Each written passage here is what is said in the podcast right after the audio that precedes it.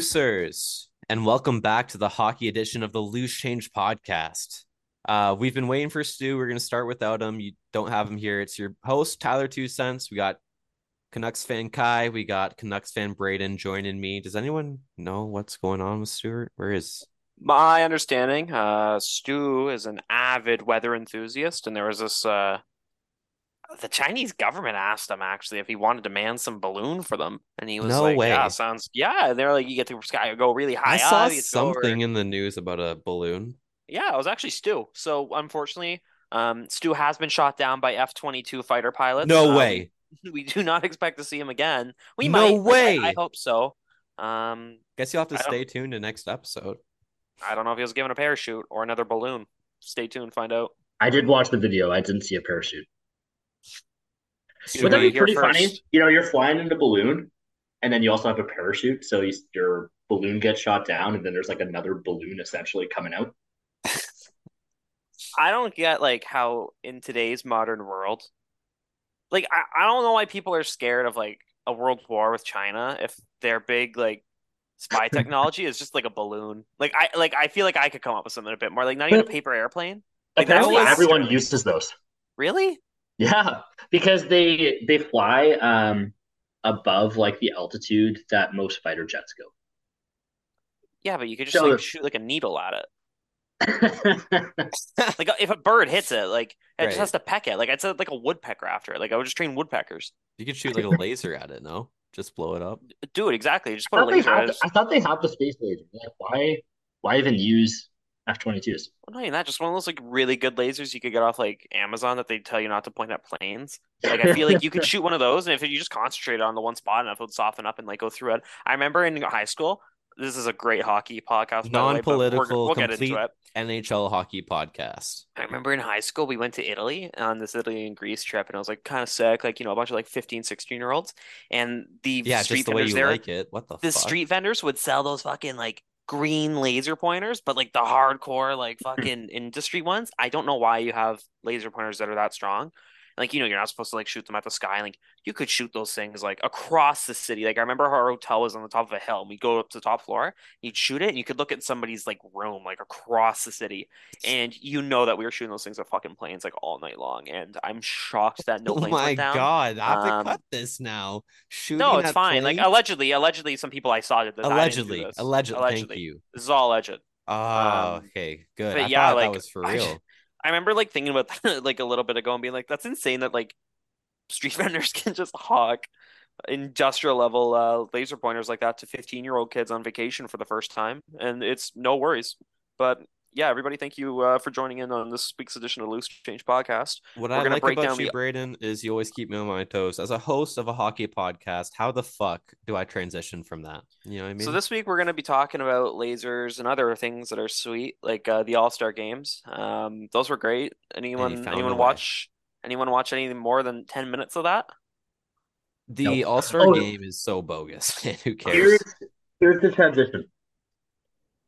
On the topic of balloons, we're going to talk about Bo, Ho- Bo Horvat, whose salary just ballooned. Ooh, that was good. Boom. Cut it. There you go. Keep it.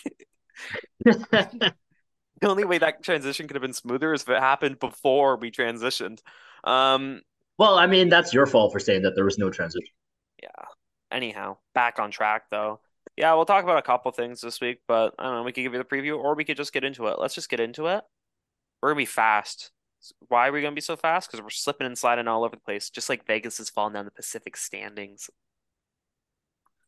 This Tyler, is our best thoughts? intro we've done in quite a while. Let's start with the Pacific Division race. So Vegas is slipping. This is news to me. I literally in the pregame notes you texted me saying, "Hey, let's talk about Vegas," and I was like, "Oh, you mean like the Mark Stone injury, the fact that Eichel's not a superstar anymore?" And you pointed out to me that Vegas is no longer in the driver's seat in that division.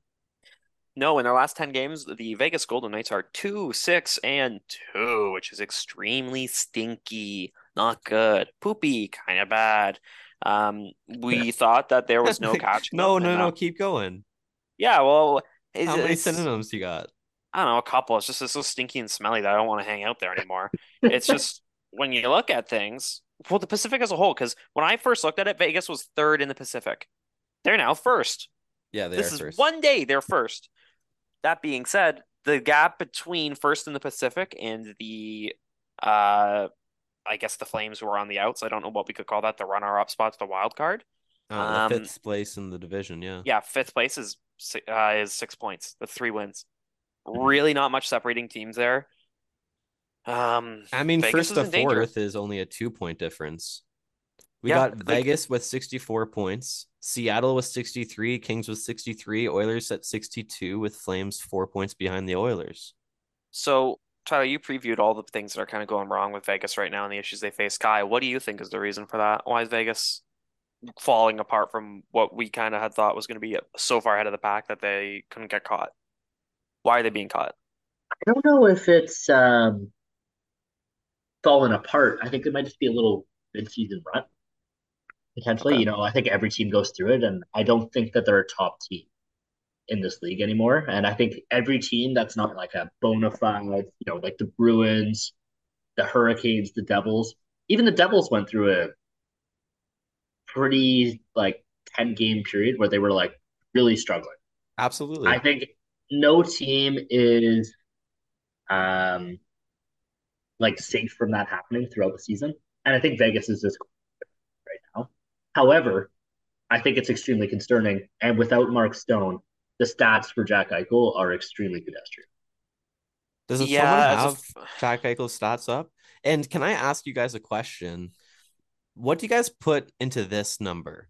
The Vegas Golden Knights are only 14 and 13 at home. 14 and 13 at home. We look across the NHL, there's not a single playoff team with that bad of a home record. In fact, there's no team in the NHL that averages more than a point per game in their standings with that bad of a home record outside of Vegas. They have a great road record. What do you guys put into that number? Why is that just a weird coincidence? Why can't they play luck. good at home?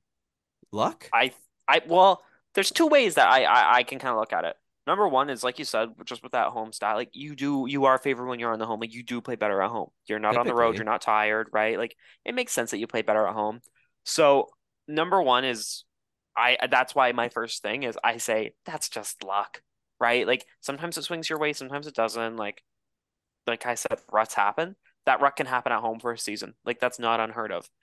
The big brain, let's get into it, conspiracy theory could be that Vegas has had it easy at home the last couple of years because everybody coming into town has been hungover from partying the night before because it's Las Vegas. And now that Vegas has been in the league for a couple of years, that novelty is wearing off, and teams aren't partying like they used to. And Vegas isn't used to playing hard, uh, uh, you know, in their own stadium. Do I think that's it? No, like no, like that's not it. But it's a I'll fun narrative that that we can push. Why not? have Right? three Like, members of the podcast. I'm willing to take that and run with it for sure. The Vegas Golden Knights are a fraud team and they take home way too um easy, but they should not take it that easy. They should take it more seriously. And they're throwing. How can you be 16 5 and 4 on the road? I I know that it could be luck to an extent, but literally there's 16 teams in the playoff spot. There's 24 teams with better home splits than them. I don't see how that's not like a major issue. And I I can give you can't one. just write it off as luck. I think you have to can give you address it somehow and fix it. So let's go back from now until I'm gonna go to let us go to how about December 1st? We're gonna go from now to the start of December. Okay. Yeah, let's do it. Here's the games that he has played in. Here's Logan Thompson's save percentages 974, 917, 864, 909, uh, 914, 892, 842, 892, 875, 862, 914, 930, 930, 875, uh, 889, 960, 865, So you're 930 blaming goaltending. it really seems like it's just extreme highs and extreme lows with Thompson. I know Stu loves him, and I'm here to say maybe they should ride somebody who's more consistent like Adin Hill, where you know you're gonna get 9 10 every night. But looking at those stats, like it really does feel like, especially recently, it's been the lower end more than the high end with Thompson. Um, that's gonna happen. Unfortunately, it's not in a division where it can be where you want it happening. but it seems like that magic might be starting to wear off with Logan Thompson and uh, you know, the save percentage is dating back to December there. Kind of it's tough not to look at those numbers because a lot of that was me going 880, 890. It's tough not to think that there's a link between the two. Yeah. And Kai, I think Mark Stone missing the rest of the season is a huge impact negatively to their team. He's the heart and soul of that team. Do you think they oh, can absolutely. make up with for that? I don't think they can.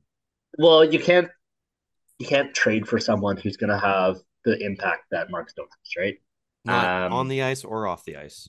Exactly. I I kind of think that, frankly, I think they're a little bit screwed. You could trade to mitigate though. You've got the LTI space, right? Like I don't know who you got from the A coming. up. Like that's my point, right? I don't know who you've got coming up from the A, but you know, obviously I'm going to throw a Canuck name out there just for the sake of it. I don't think that it would work because money wise, but just for the sake of it, I'd rather have Garland or Boeser than the AHL guy as my temporary fill in for, uh, you know, for the time that Stone's gone.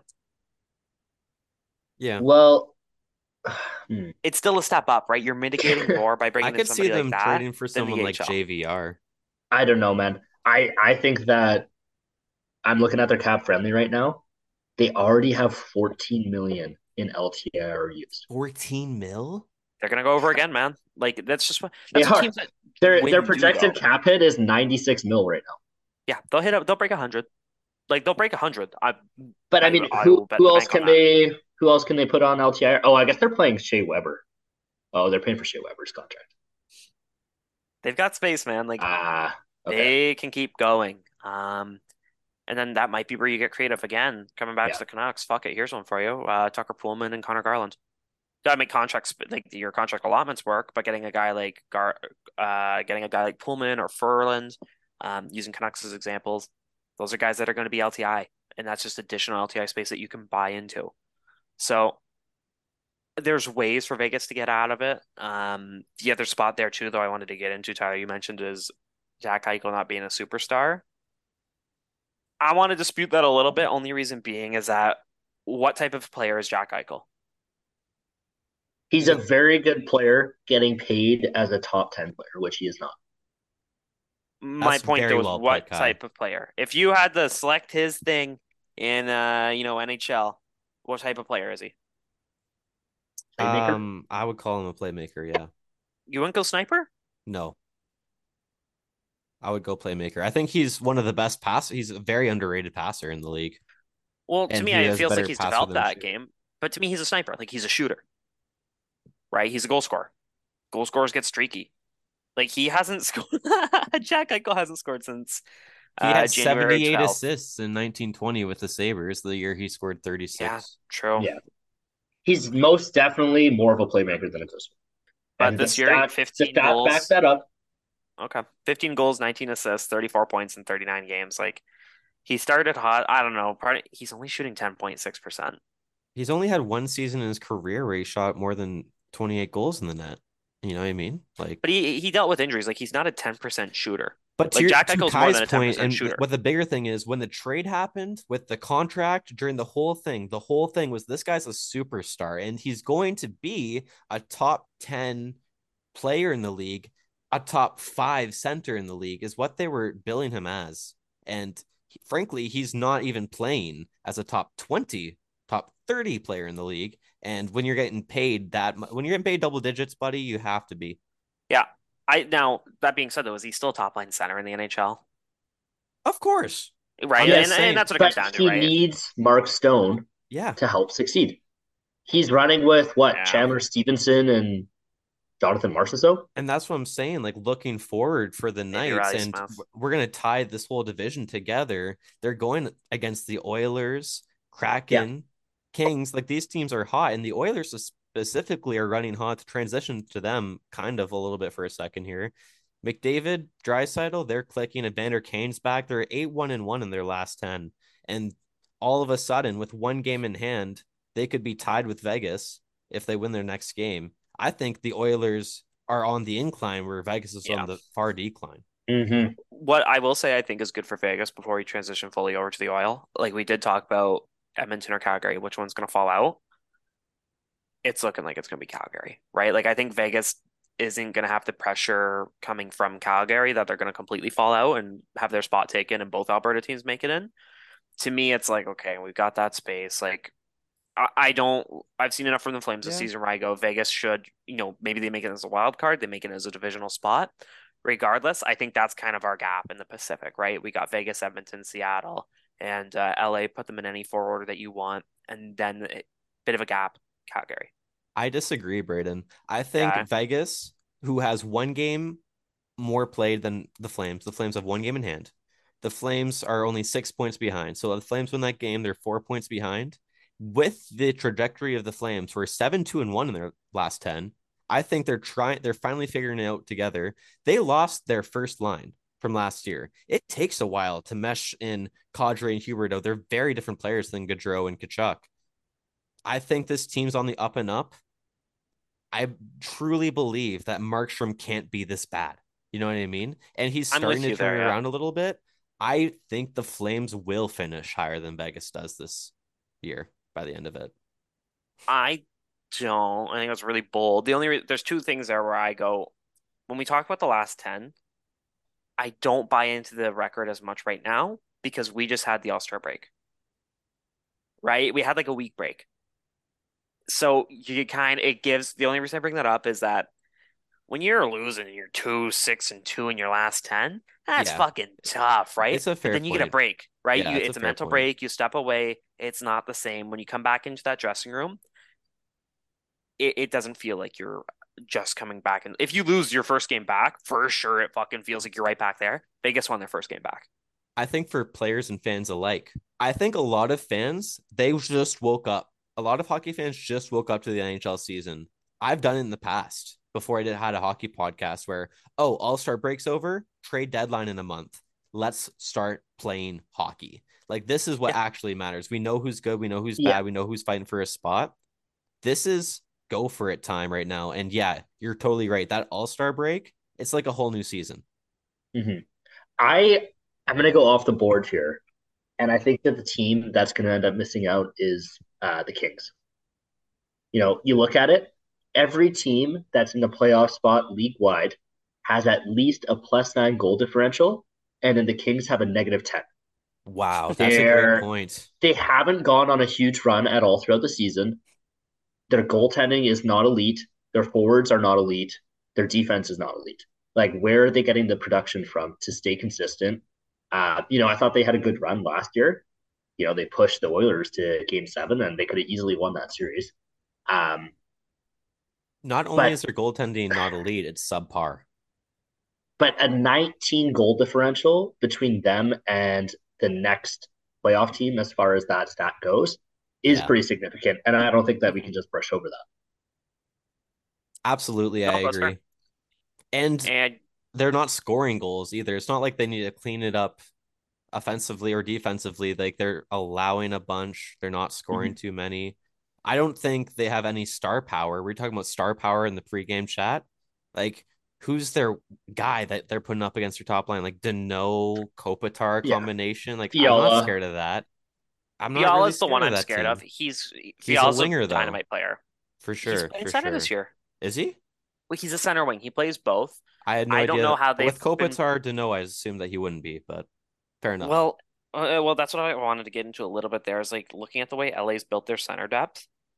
Um, really defensive oriented, right? Like Kopitar, we know he's defense guy. Danault, defensive type player, right?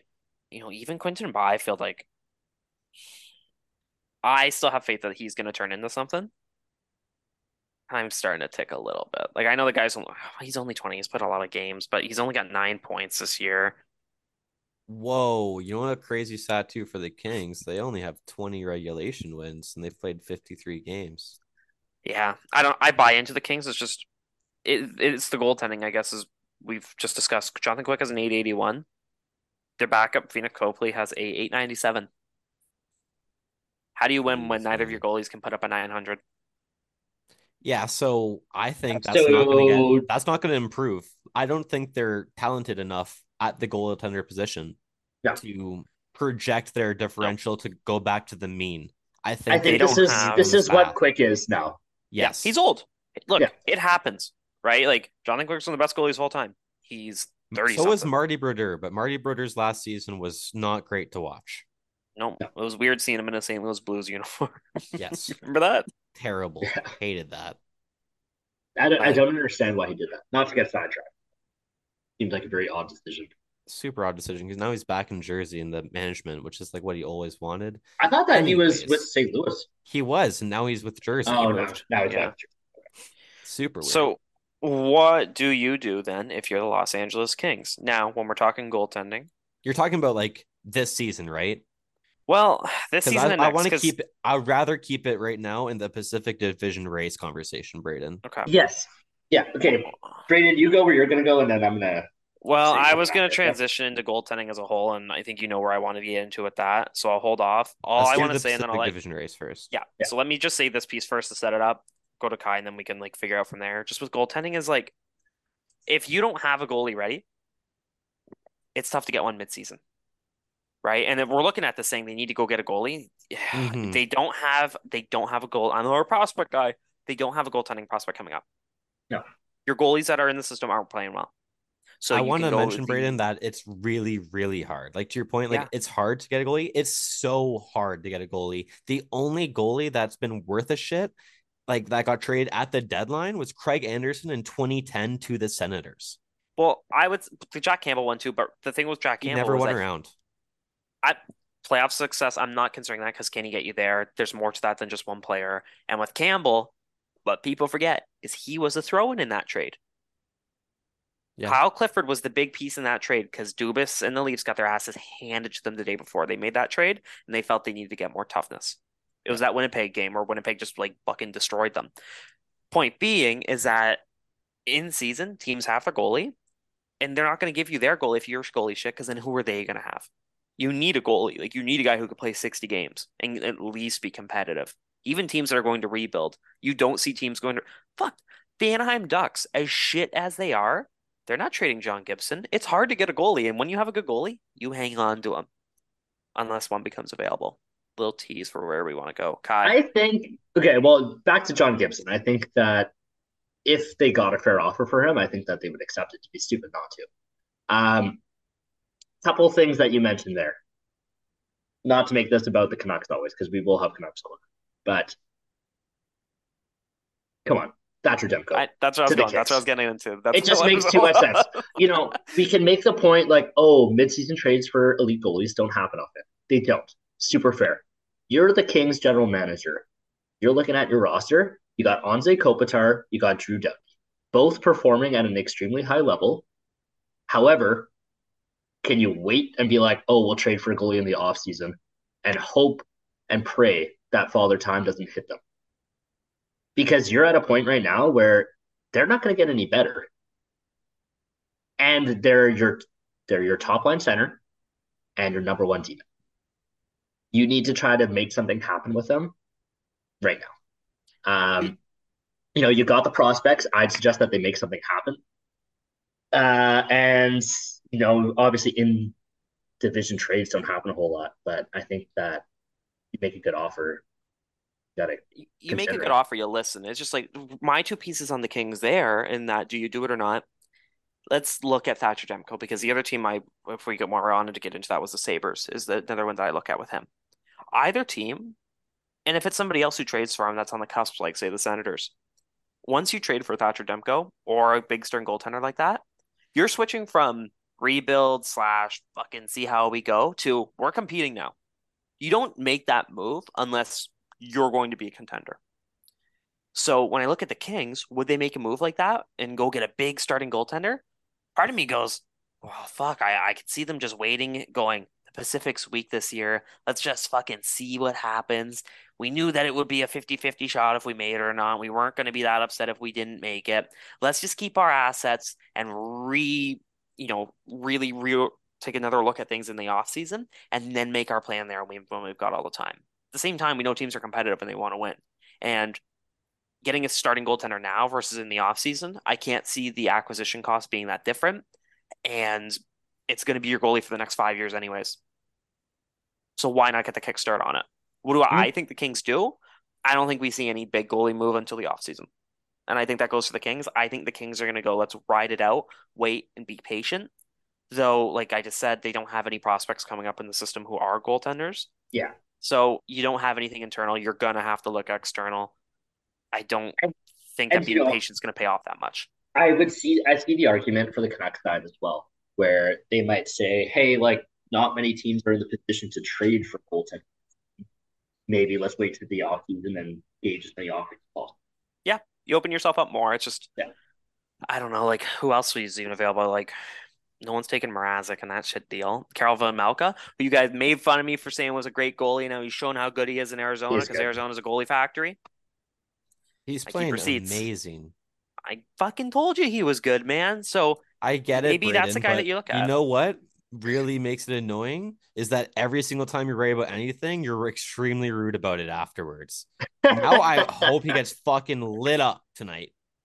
I'm rude about it. I just want people to remember because I get called in. You go, oh, who the fuck is that guy? I remember I got shut on for saying that he was a good goalie. Yeah. You've also said some crazy shit on this podcast. Like what? Like name, name to- two things. like to punish the Leafs. Um, if they do bad, they should keep Dubas and Keefe as a punishment towards the players. Yeah, they should do that. you said that into your into the microphone. Yeah, it's punishment. Can we finish the Pacific Division thing quickly? The Oilers, they're hot. We like them. I th- I'd love to ask you guys a roundtable. What are we doing ranking wise? We're at past the All Star game now.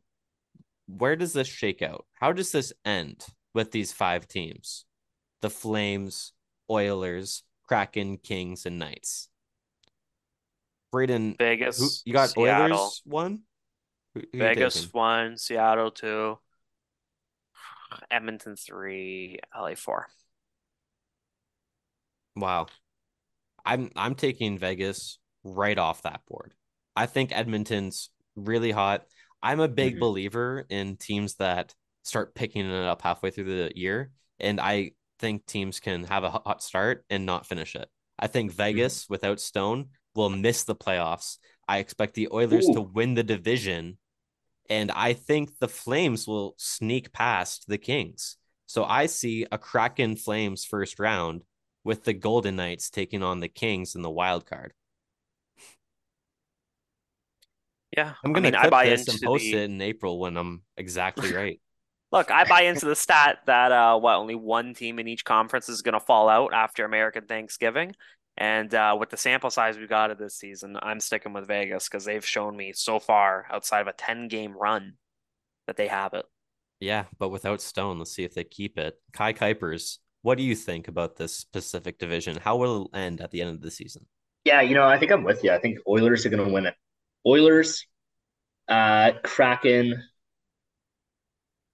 Vegas, Flames, and then Kings. That's, so the that's Kraken are really that those guys, eh? Like They Martin. Jones is actually good, I guess. well. Right now, The team around him's good.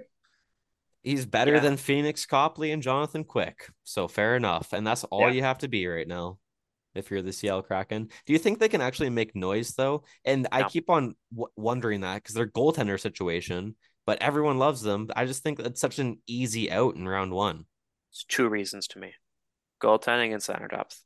Right now in the season, for sure, like it's working. The reason I bring that up specifically is that once you get into a playoff series, it's at least three games for the other team to figure you out. Right? You get three games, really four. I'm I'm saying three because you know if you're down 3-0, you're not coming back from that most likely. But sure, fuck it. Let's say you have four games to figure out the other team. Do I think that in four games you can figure out a team with extremely weak center depth and goaltending that's getting extremely lucky and paying or playing way above what their career averages have been? Yeah, right. I don't know about you guys, but to me, those are two things that two games in, I would expect a team to be able to exploit. And yeah, that they're the going to Kraken are extremely exploitable. I agree. right? Like there's too many weaknesses. There's too many areas where I can go. There's a hole here. There's a hole here. There's a hole here. There's a hole here. Um, as an example, you know, leading into one of the, I think it was the first playoff series, the Bruins and the Leafs. The Bruins looked at tape and they went, "Hey, that Roman Polak Morgan Rielly pairing, Roman Polak can't get the puck out of his own end. Let's dump it in on his side of the ice every single fucking time, and then that way we can gain offensive zone possession and rock, run shop. That's something extremely small and like targetable as an exploit, like as an area where you can exploit. To me, that's times a million with the Kraken with all the just yeah. They're And not in there the best yet, of right? seven, that's what it is, right? Yeah. You get exploited. I mean, if they're so exploitable, how are they winning? I Because right think- now it's you come yeah, into town, exactly. right? You come into town against the Kraken. You're in the middle of the season. You don't really give a shit as much anymore right now, right? You're kind of in the dog days of the season. You don't give a fuck, and you're not spending a week preparing for this one team, and then after the game analyzing it for the next game against them. Fuck that. You don't have to You time to worry about that. You're flying to Vancouver. You're flying here. I'm sure they watch tape. Yeah, I don't The hours understand. of prep. You know, how many people NHL teams employ? Why are they not reviewing game tape after? They game are. being, I'm like, sure they prepared are, Kai, but like obviously, like in a playoff series, I it's guess like it's not the. NFL. I like you're saying it's not the NFL where you have a full week to prepare for it.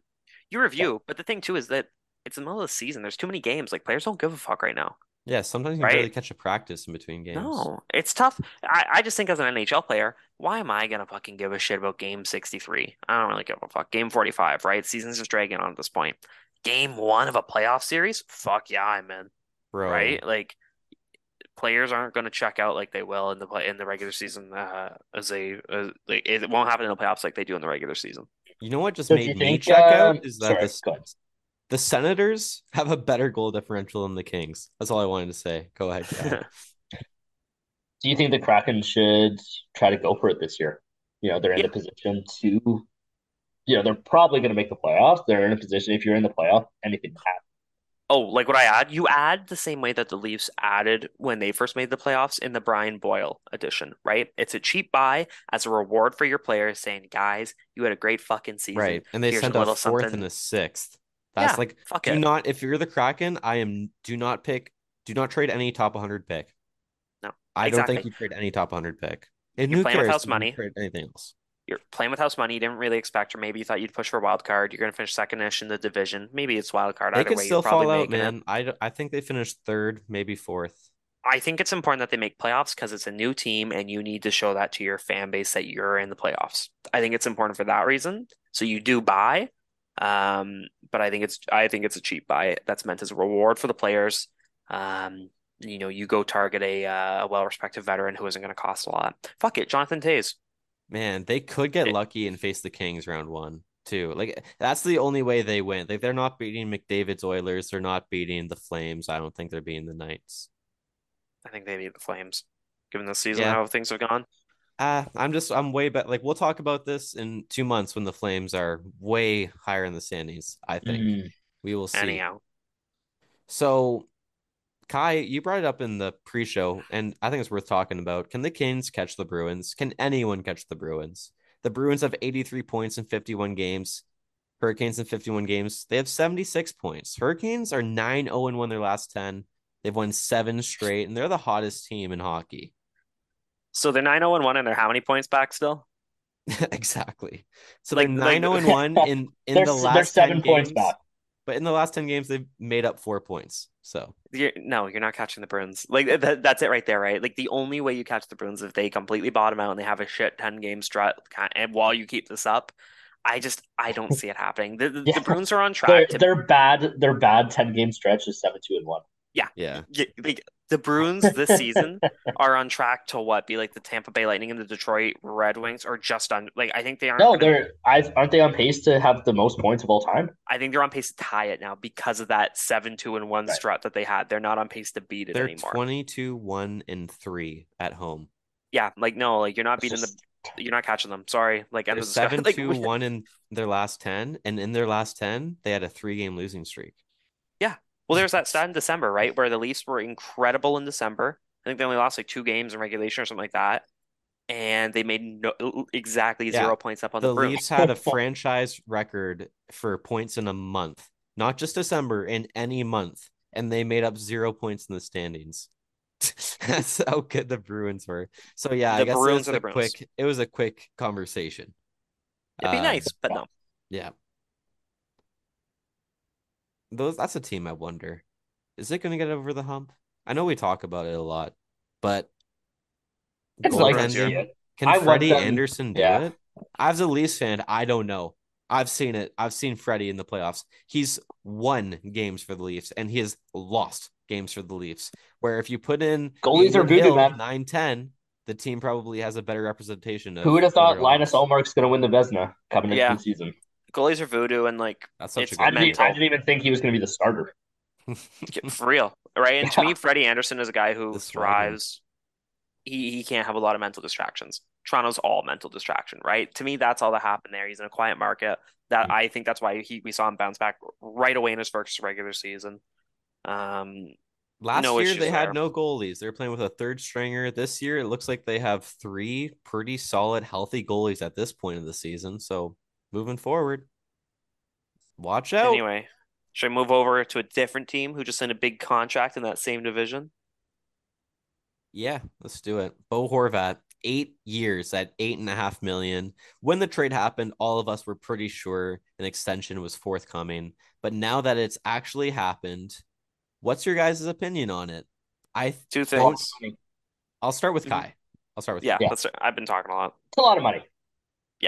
Yeah. Let's That, be that was real. my thought. I Uh, went, even when it was like eight by eight, I was like, ooh, like lot. Eight by eight and a half. You know, I think that Lou was probably a little desperate to try to get it get it done. Mhm. Um, His press Even conference Lou- shows that. Yeah, the Lou in the press Yeah. conference. What do you say, Braden? He said it's uh, hey, what do you think of the contract? Yeah, what do you think of the deal? Well, it's too much money, it's too long. Okay, thanks, Lou. You signed everyone it, like but laughed. Everyone laughed, and he was like, "I'm not joking. That's what I think. Stop laughing." He likes the spotlight, man. Like he likes oh, he likes that. the best, dude. I wouldn't want to be a part of his team or organization, but from afar, he is fun to watch. anything else on your end from that though, Kai? Or was that your main thought coming out? Was just that's a lot of was money. main thought. It's a lot of And it's going to age poorly. I'm sure you guys both agree because he's 27 now. The extension starts next year when he's 28. So he's getting paid 8 million when he's 36 years old. There's sometimes there's the Joe Pavelskis of the world that are at 36, they're playing good for 8 million. And then there's also the Jason Spezzas that aren't worth that much, right? Dude, I could see Horvat becoming Pavelski type where he just adjusts his game and he figures it out to just being this So you don't guy. mind the year thing, it's more the money. I think it's more likely that that's not doesn't happen. Like those are unicorns. That being said, like Bo has shown not just when he got drafted, everyone went third line center max. He can't skate.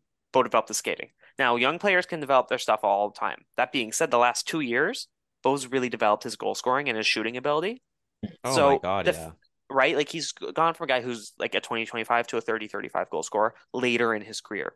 So, you know, Bo's kind of showing that an old dog can learn new tricks. So it would make me, as an Islander, if I'm an Islander fan, I would be going at least, okay, like maybe this guy's going to be able to age a little bit better because he's shown he's always willing to learn and he can learn new things. Being said, good fucking thing the Canucks aren't paying that deal. Like I love Bo, and like if I had to pick between that or the Miller deal, I'm taking Horvat. But that's a lot of money yeah, that's for a guy comparing not. to one of the worst yeah, teams right. like one. NHL. Yeah, yeah, one bad deal doesn't make this one good. No, yeah. it's a bad deal to a bad deal. So it's a just bad the deal, difference you is that guys think, for the Isles. it, it just Canucks doesn't were make never going to pay that amount of money. No, like I think seven by seven was the Canucks' most like the biggest offer that they gave him, which. I, I wouldn't hate seven by seven. I don't like the length, but like seven mil for a Horvat, I'm fine with. It's just you're paying for the first five years of the deal. If you're the and the second thought I had with it was just like I guess Bo Horvat doesn't want to play in the playoffs. Yeah, and I think that was a, also my feeling for the team too. Like I feel as though this team has said, "All right, our core defense, Pulock, Pelech, Dobson, that's great, tremendous, and at great numbers too." But at offense, you're telling me Anders Lee, Barzal, Nelson, and Horvat can be your Stanley Cup winning core? I just don't believe you. Not when you're Wahlstrom playing develops more than he other wait, you're playing Crosby's, you're playing Ovechkins, you're playing Ahos. Every series you're outmatched offensively.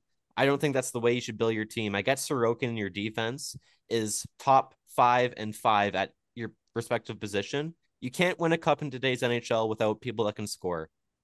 But they kind of are. Like that it, it and just wearing that, like I saw a stat the other day. Sorokin has a shutout in 10.6% of his games that he's played like in the NHL. That's insane. That one of every 10 games the guy's getting a shutout. Like He is he's he needs to be in we need to talk more about how good Elias Sorokin is a goaltender. That being said, like this is a Lamoriello built team, and how do Lamoriello built teams historically win? Net out, right? The Islanders we know already. Like this is a team that tries to win two one games.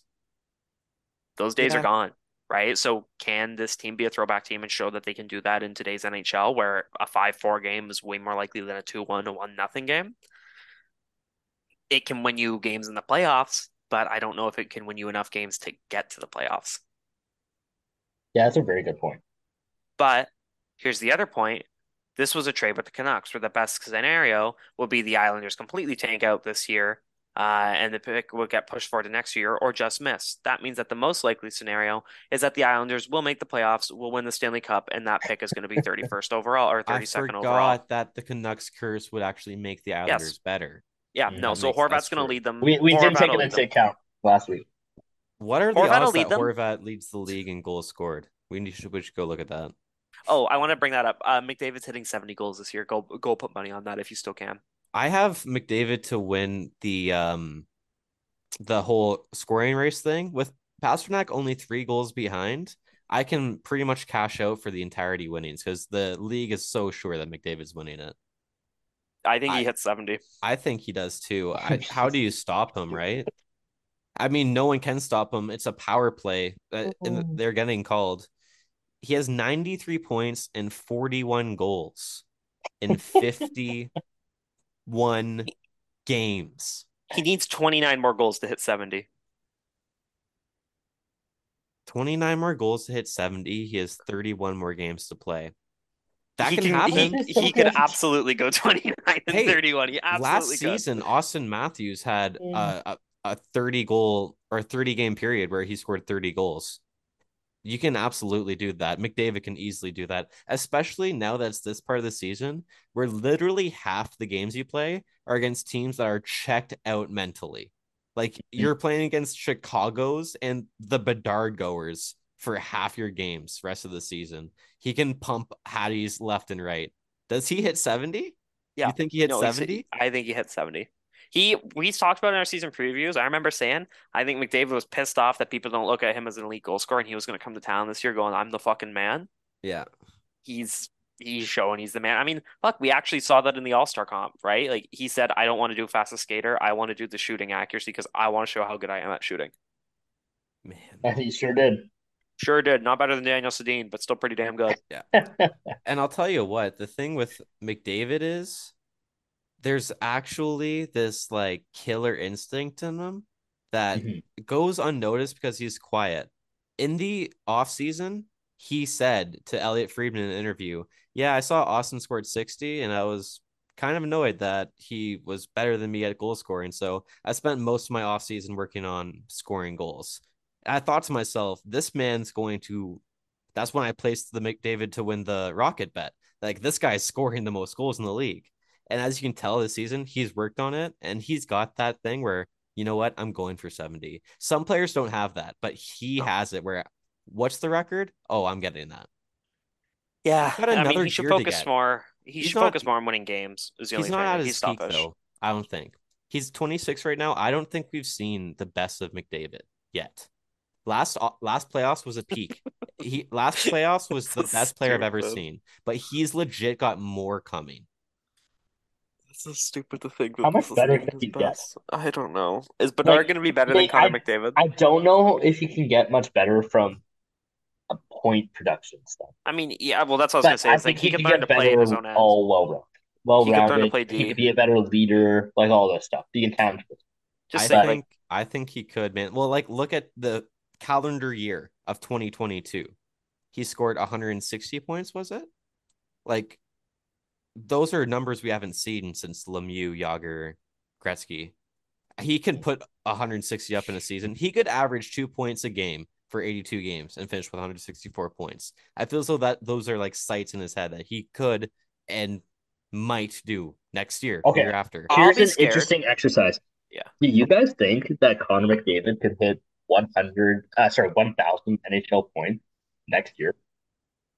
He's at Yeah, he 790 right now. Yes, he could. He could. He's at 790 right now. Okay. So let's say he finished with two points per game for the rest of the game. He doesn't have to do two points a game. Oh, this year. This year. Yeah. This year would be what? That'd be another 60 points. So he'd finish with he could hit a thousand points. He could absolutely hit He a could You're right, absolutely- Kai. He could.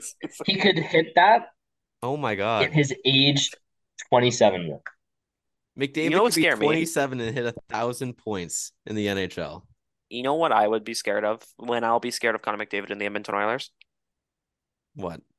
What did you just say about like him and Auston Matthews? That, well, the whole competitive thing. He saw Matthews score 60. He said, fuck it, I'm scoring 70. I'll be scared of Connor McDavid when Auston Matthews wins the Selke. Because maybe that's what'll get him to pay, play D. Because so far we've seen that nothing does it, and uh, he's selfish, so he'll only play defense if it can prove his own legacy. Yeah, he doesn't need to. He's got Hyman on his line. Absolute killer. Okay, well, yeah, enough of the sucking Connor off corner. Let's uh move to everyone's favorite corner. No, let's do Canucks corner later. We already kind of got into that. Let's do the Dylan Cozens contract because this Love is it. another Sabres contract. I think a lot of our listeners maybe not know about this actually. Dylan Cozens contract, seven years, 7.1 million. Another huge bet by the Sabres. This kid is 21 years old and he has how many games played, Braden? Like 160 NHL games. Yeah, he's It's got act- 42 points in 49 games this year, baby. He's showing up. Right, but that's what they're doing, right? The Sabres are doing this. They did it with Tage Thompson. They're doing it with a lot of their core. They're locking them up super young, where they have less than 200 games, and they're saying, here's $50 million. So now you don't even have to go earn it. We're putting this trust into you. It's it's different than what we've seen in the NHL so far. It's working out for the Sabres. I wonder if it continues that way. You need it. They also signed, right? Samuelsson was the other guy at the start of the season. Sorry, Kyle, I'll get into it. I just wanted to mention this one. Okay. They signed um what is Mattias Samuelsson, uh, who is just tell me how old he is. 22 year old defenseman. Uh, he had 10 assists in 42 games last year. He has 12 assists in 54 NHL games career. Um, seven years, 30 million dollars. 4.29 million for a left-hand defenseman. They're betting big on their young guys. Yeah, but this And is I an mean, even bigger bet. the uh, like the first one they did was the Jokiharju contract, Yoki, are right? you? Yeah. couple couple couple of years ago. Yeah. And I remember at the time everyone was like, "Whoa," but uh, that was what like seven years times four million or something like that. Which, Like, looking back, you know, 2.5. second line, Two point five million for like Yeah, What? Yoki five- Haru's five making years. nothing. He's that's a fucking nothing. steal. Steal like- a 23 year old right handed defenseman that you can actually play in your top four for two and a half million. One of the best contracts in the NHL, low key. Totally. He, I thought he'd be better. He kind of reminds me of Ethan Bear, where to me he's a strong number five and like an eh four. But still, for two point five to get like a solid guy who you know you're gonna get out of, Three percent of your cap. that's Mhm. good for a bottom pair right D man. Like I'd rather pay that than Eric and Branson.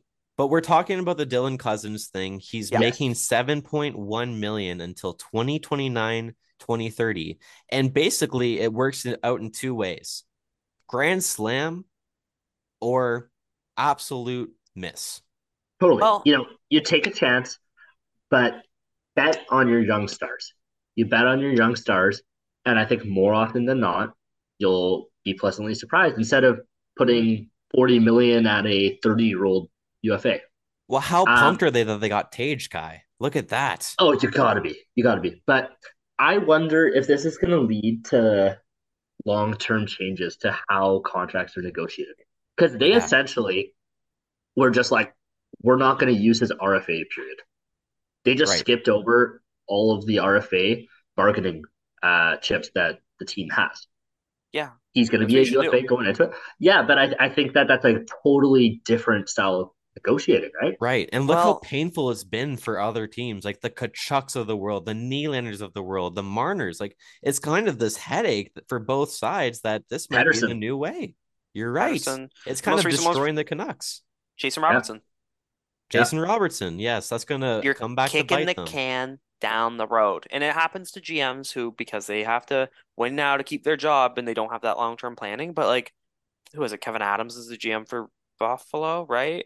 Yeah. I think so. Something Yeah. like that. Dude, that guy's going to be employed for a while. And what I wanted to say too with like this contract, is it going to age well or not? The only way this contract ages bad is if he gets worse. And how often do we really see a 22-year-old show progression from their first season and then that get worse? That's a right great now- point. He's he's a decent second line center, is what Dylan Cozens is right now. What do you have to pay for a decent second line center in today's NHL? The Bo Horvat contract. Like eight, seven Eight seven million, eight seven to eight million. million. Yeah. So like you're already paying market value for the guy. So at worst, yeah, it's about what he deserves. Uh, well, not at worst. I Realistically, mean, they're also betting on the cap going up. the right. cap's gonna go up. He's gonna get better. and here's Dude, the other your option top two for this. centers. Yeah, sorry, sorry. the other option for the Sabres is hey, there's three years where we get this guy at a great deal. By the way, we're not competing for a Stanley Cup during that time. Oh, we're going to start competing. Now we have to pay one of our best players who now is going to cost more money. It's totally a, a swift shift that we're seeing in the NHL, and the Sabres are ahead of the curve. Did I just say that for the first time ever? I might have said that. The Sabres are ahead of the curve. Now, the only thing, uh, there's a couple ways I want to go with it. First, yeah, like they're ahead of the curve, and you know, I mean, fuck, like we've all played like franchise mode in NHL. You always sign your like 22 year old RFA to an eight year deal because you know it's going to age well. That's what the Sabres are doing. When I look at their core, they've identified their core now. It's Tage Thompson, it's Dylan Cozens, and then it's Rasmus Dahlin Mhm. and Owen Power. There's your four guys that you're building around. Look at the core that they have. They've also got, or the supporting pieces that they have. They've got Jeff the Dog Skinner, who's back to playing good and Alex is worth his contract is so somehow. good. Alex Tuch, who's on a sweetheart deal at four under five million or max five. Jack Quinn, that guy's going to put up 20 goals in his rookie year. That's a good player who's only going to get better. JJ Peterka, another great young rookie. The Samuelsson kid on D, Jokiharju. Like they have all the supporting pieces, and this is coming back to Demko. This is a team to me. I look at the Sabres, and I think this is a team who's ready to take that next step. They need that goalie. Craig Anderson's not going to do it. Luukkonen hasn't showed you that yet. Package Yeah. Luukkonen and some other things. Send it to the Canucks. Pay No, out to I- Patrick Demko. Well, I completely disagree with the Luukkonen thing. but I absolutely wholeheartedly agree with Train Demko. I think it would almost be ridiculous not to pair him with Luukkonen, though. If you're the Sabres, you do everything to keep those two. You don't get Demko without moving Luukkonen. This is if this is this. really the Sa- the Yeah. Canucks wouldn't do that. You're telling me the Canucks are in this position that Ukko-Pekka Luukkonen in this scenario, here's here's the comparison for you. In this scenario, Luukkonen is Jacob Markstrom.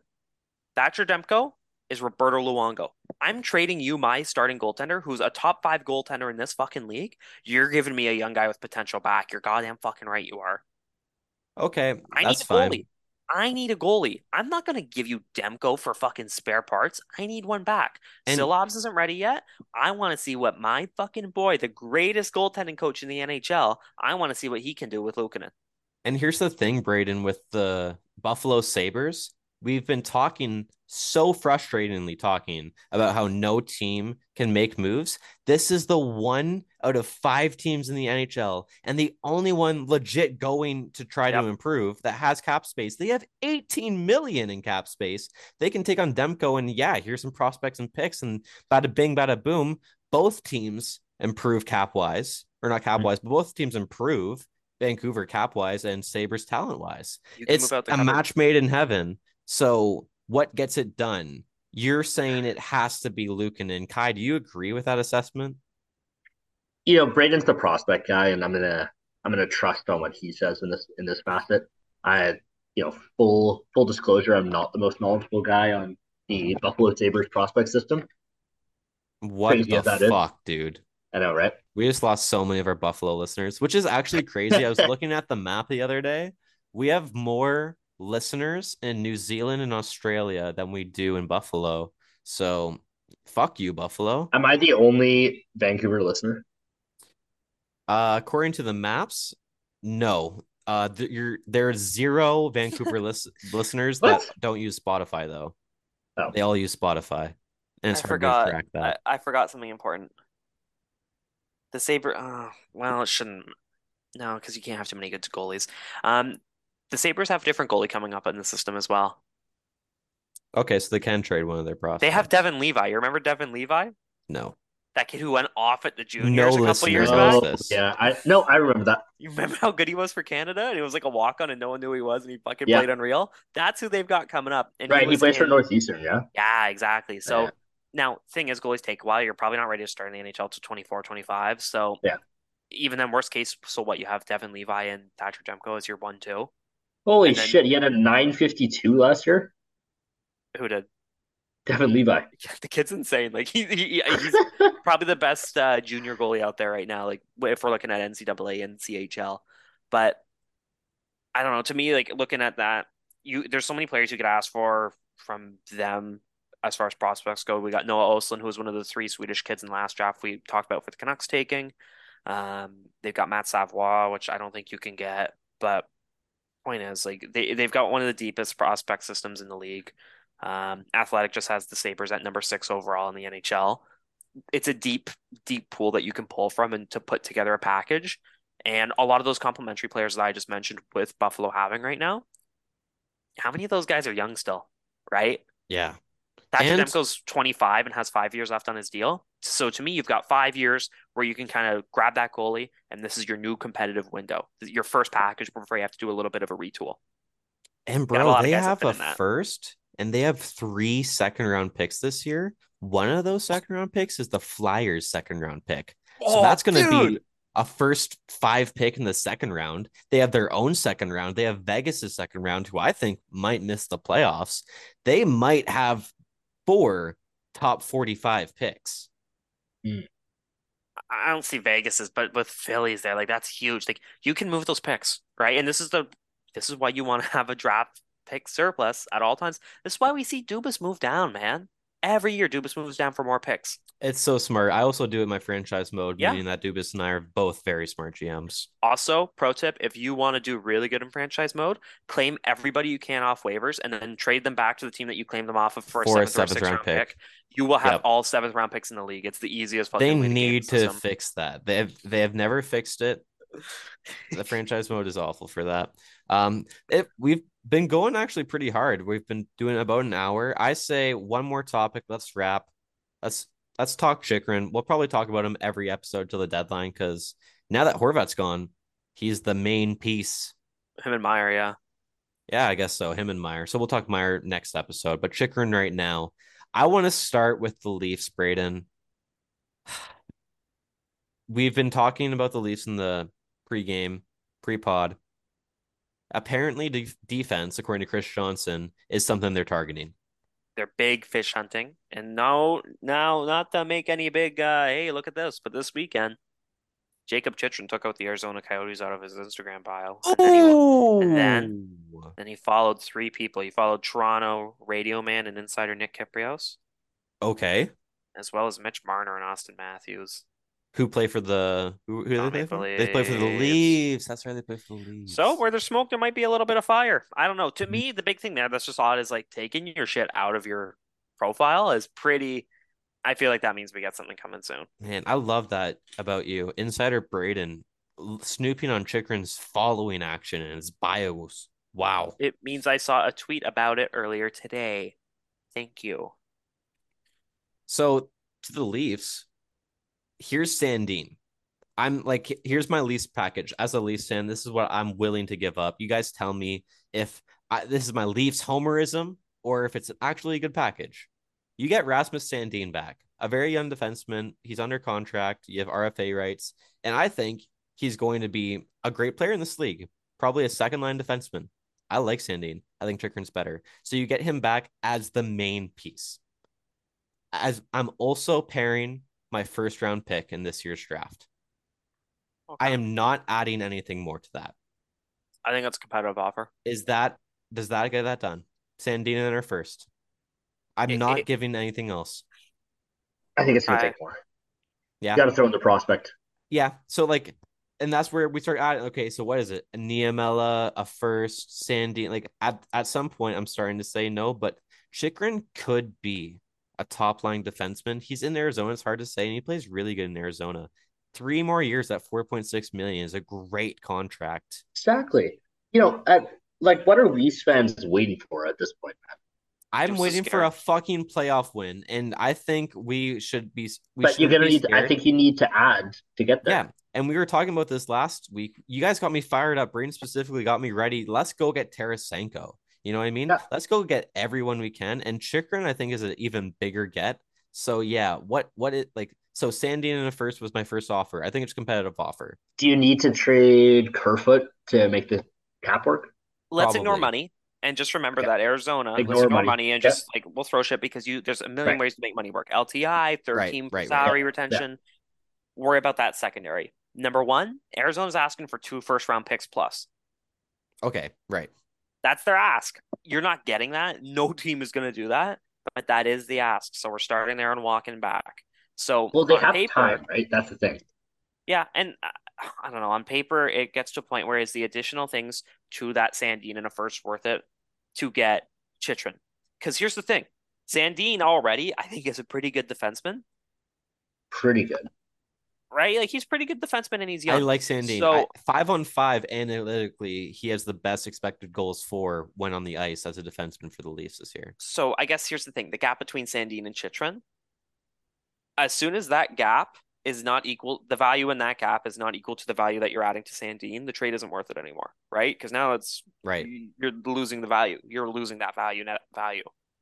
But Money's a there's long term value and there's immediate value. Yeah, there, there's both. And what's good about Chychrun is that he delivers both, right? And that deals for what, three more years? So within the next three years, is Sandin going to be at the level that Chychrun is currently at? Maybe in year three, but fuck it. Like, to me, I agree. Eh, pull a deal. If I'm Arizona, I go, I want Sandin nine as a first and like a C level prospect, Mac Hollowell. That's So that's I a think no. that if that's what they offer, I think that there's room for counter proposals there, right? right. Like, that's what I Throw respond out different if first, first prospects, right? But and that's an need to get exercise comfortable. I think that's fair enough that we should kind of start doing. Like, Yeah. okay, so let's say that's the counter. What do the Leafs say back to that? We say, okay, we take out Knies, we add a B prospect, and now all of a sudden we're getting somewhere. And it's kind of a bigger philosophy. And Braden alluded to it earlier. Is Dubas ready to do this for the Leafs? And it doesn't have to be Chychrun, but is he ready to make the big move? And there's so. not many fish left. There's Chychrun and there's Horvat. And then after that, we start looking at the Garlands of the world, the Luke Man. Schenns of the world. And I just, I don't think the Leafs can do that. I think right now they have to go make a fucking move. They do, but I love the the proposed deal that the Athletic put out today was Luke Schenn, uh, and Connor Garland in exchange for. Do you remember what it was? It was like the Leafs second, a conditional third, as well. Alexander well Kerfoot, as Alex Kerfoot. Justin Holl. Was Holl included in that as well? Yeah. And I went, yeah, like that's a good deal that I thought benefited both sides. There's cap savings for the Canucks, and you get out of deals quicker.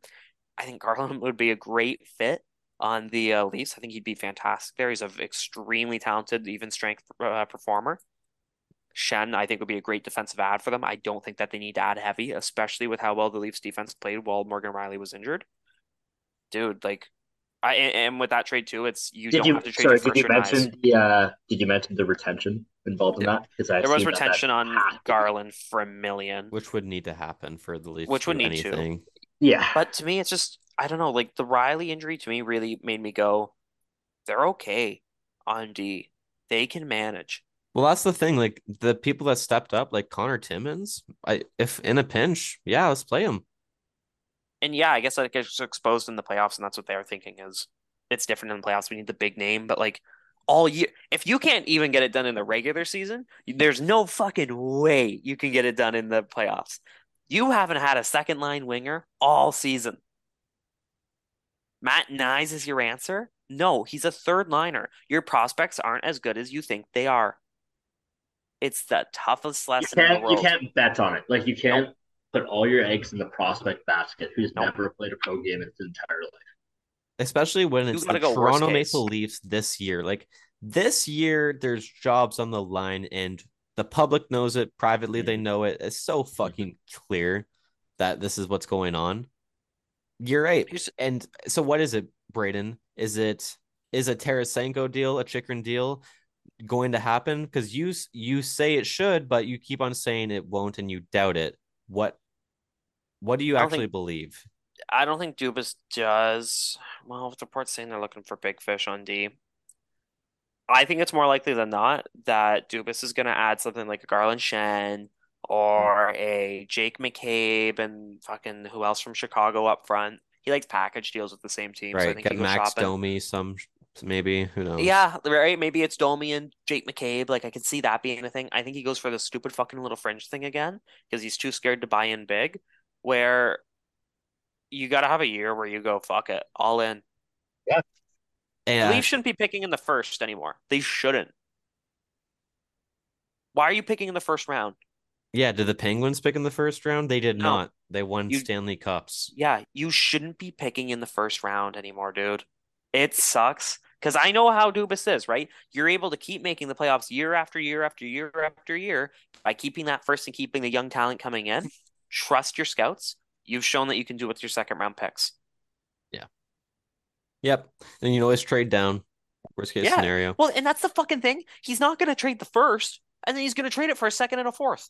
Right. He's not gonna trade Yeah. it until draft day and then trade it for a second, a third, and move a fourth. So That's so funny. would you rather the second and the fourth? Which sure, it's better shot of getting two player. Like I agree with the with the strategy, Yeah. but I would rather trade that first round pick for a legit top six winger. Yeah, and just because you did that and fucked up with Nick Foligno one time doesn't mean you can't do it again. Like sometimes it's not going to work out. Yeah, I'm just a broken record at this point. The Leafs need to go all in. I don't want a pot sized bet. I don't want, oh, here's all my chips except for some of them. Like, go the fuck all in. And if you lose, you lose. But let's go do this. His job's on the line this year.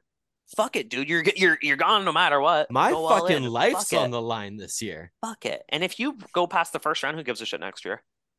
Right? Like you're not gonna get fired next year if you win the first round this year. Even if you like get that's booted in the probably first next year. Like you're safe. Like you you bought yourself in that like two more years. People So always claim the expectations in Toronto are so high. Oh, what? We need one round Wanna win? fucking win a People- round. But the, the thing is with uh you know, with Chychrun, it's not even a rental. Yeah. No, and it's that's, long term. That's the He Dubas likes specialty, Long-term. right? Yeah. Which maybe you can argue, fuck it, man, just give up that extra first. Exactly. Just make it that's what they happen. did for Muzzin. They're like, fuck it. Take the Yeah. first round pick. Take Durzi. Take Grundström. Yeah, I totally agree. And with Muzzin, eh, like rumors out there that when you look on the deep dives of Twitter, he's done, man. He's probably retired. Probably Yeah, played his You got last LTI NHL game. There you go. Like it sucks, but you got to replace that left There defenseman. we There, you go. go. Anyways, let's go into Braden's bitching corner quickly. All right, All right. let's make it quit. Make it quick. No one likes a long bitch. I just want to. I just thought this was funny, and I thought I should share. I had hockey on Sunday, so I guess it's Braden's beer league corner instead. Um, we were playing a team that is 0 and 12. They have not I love how you yet. snuck that in there somehow. Um, it's 0 and tw- they're 0 and 12. We're winning. s- So we, we start the game, whatever. Like we're up like three nothing pretty quick. Um, I'm net front on like on their net, and then uh, we're just standing there. and Our guy shoves me, so I push him back. So he shoves me again, and he's like, How like, does this know, happen six- every fucking game you play? Know, I'm just really nice and people don't like me for some reason. So I'm like, the guy's like six five, and then like when he shoves me back, I'm like, I don't like it. So I just grabbed him and I started like punching him a little bit, and like I, he had a cage on, and my fingers were hurting for like three days after because of how hard I was just gripping his mask and like shaking it and shit. Um, I tackle him to the ground. I'm just like kind of pounding his head into the ice a little bit. We get up, and then he slaps my ass and he goes, "Good shit." Two minutes, that's it. I'm like, sweet, like easy money. Game goes on. Um, I'm playing D. We I get into a net from battle with some other guy who's like six foot six and like fucking big, like scary looking too, eh? So I'm trying to move him out and out front. And I give him a couple shots in the back, like cross checks. You know, like what you do. It's what you do. I don't give a shit. My team's up seven to two. Don't stand in front of my goalie. And, I these really- stories are the size of Chara, but I bet you in real this life. guy was no, like this guy was big. I just wanted to bring this up because I really liked my line, and so I'm giving him shots. Whistle goes. He turns around. He goes, "You fucking asshole! You fucking piece of shit!" I'm like, I just, I'm looking. I'm like, what? And he goes, "Fucking tear apart my back like that. You know, we have to fucking go to work tomorrow, asshole." And I went, "I work from home." I thought that was a great response. And then uh, I got and then I got off the ice because I was a little scared of what was going to happen to me.